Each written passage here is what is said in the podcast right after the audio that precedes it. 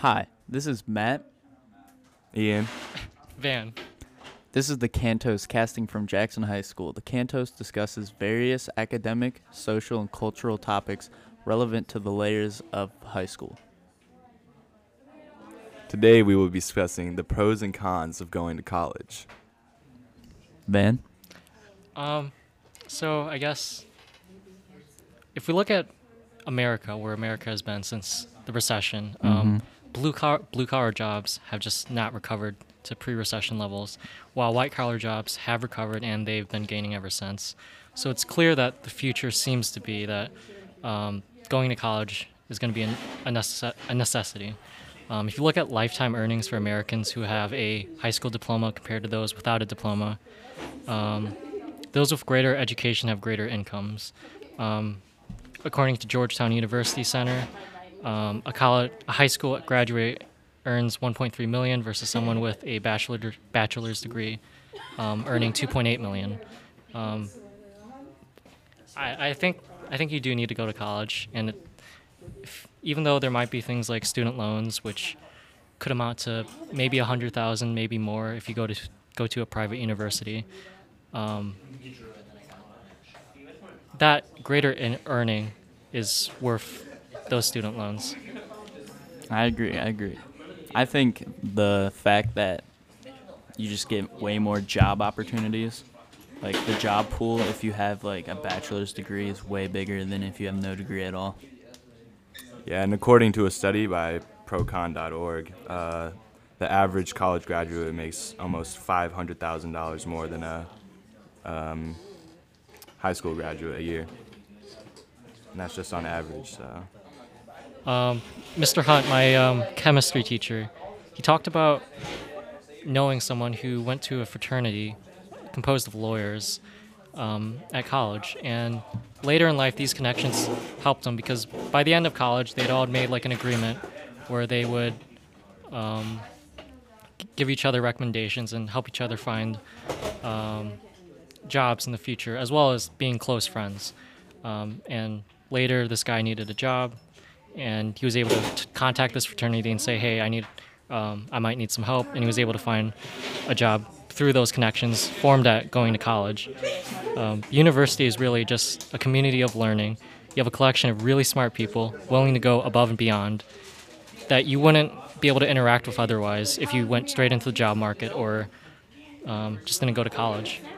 Yeah, college definitely exposes students to like a more diverse and open, like, just more open-minded and diverse people and ideas in general, because they're there for a reason, and that's to learn. While in like high school, we see kids that aren't really too interested in learning and are more here as like because they have to be.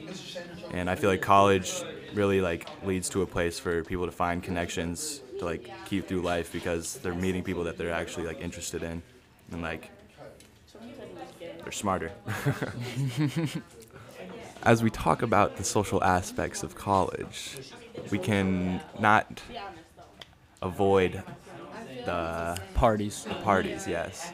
And this is a obviously a big part of college life because it's a lot of kids coming together for the first time without their parents, and you can see them getting out of control.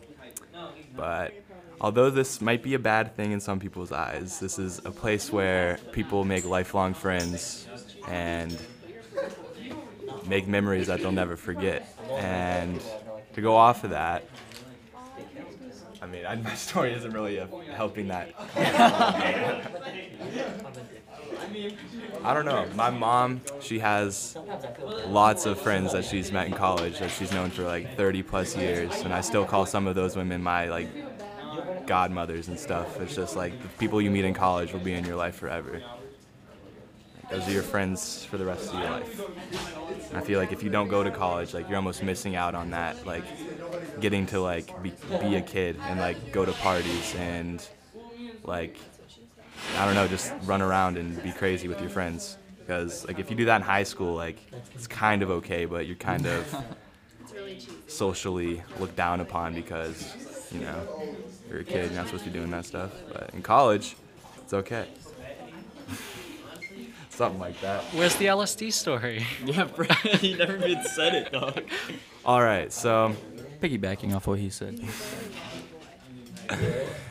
where my sister goes to school in northern Wisconsin, at Ash- in, in Ashland, Wisconsin. The school is called Northern uh, Northern University, and it's a like little liberal arts school on Lake Superior, and it's kind of known for like its outdoorsy programs and.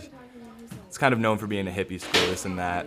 And my sister was attending a party her freshman year, and a bunch of kids had decided to drop LSD, and it all seemed like a good idea, this and that. And she said her and about five other friends had done it, but this one girl, I don't know her name, but apparently she had gotten a bad tab and went into some sort of perma trip, and she had to like drop out of school and move home and like get a bunch of mental help because she literally was a baby again.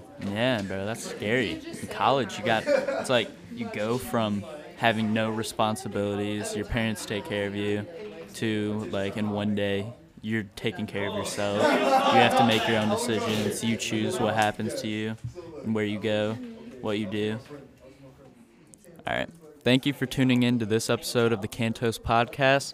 We talked about college and the pros and cons and the social aspects and networking. And yeah, hope you enjoy.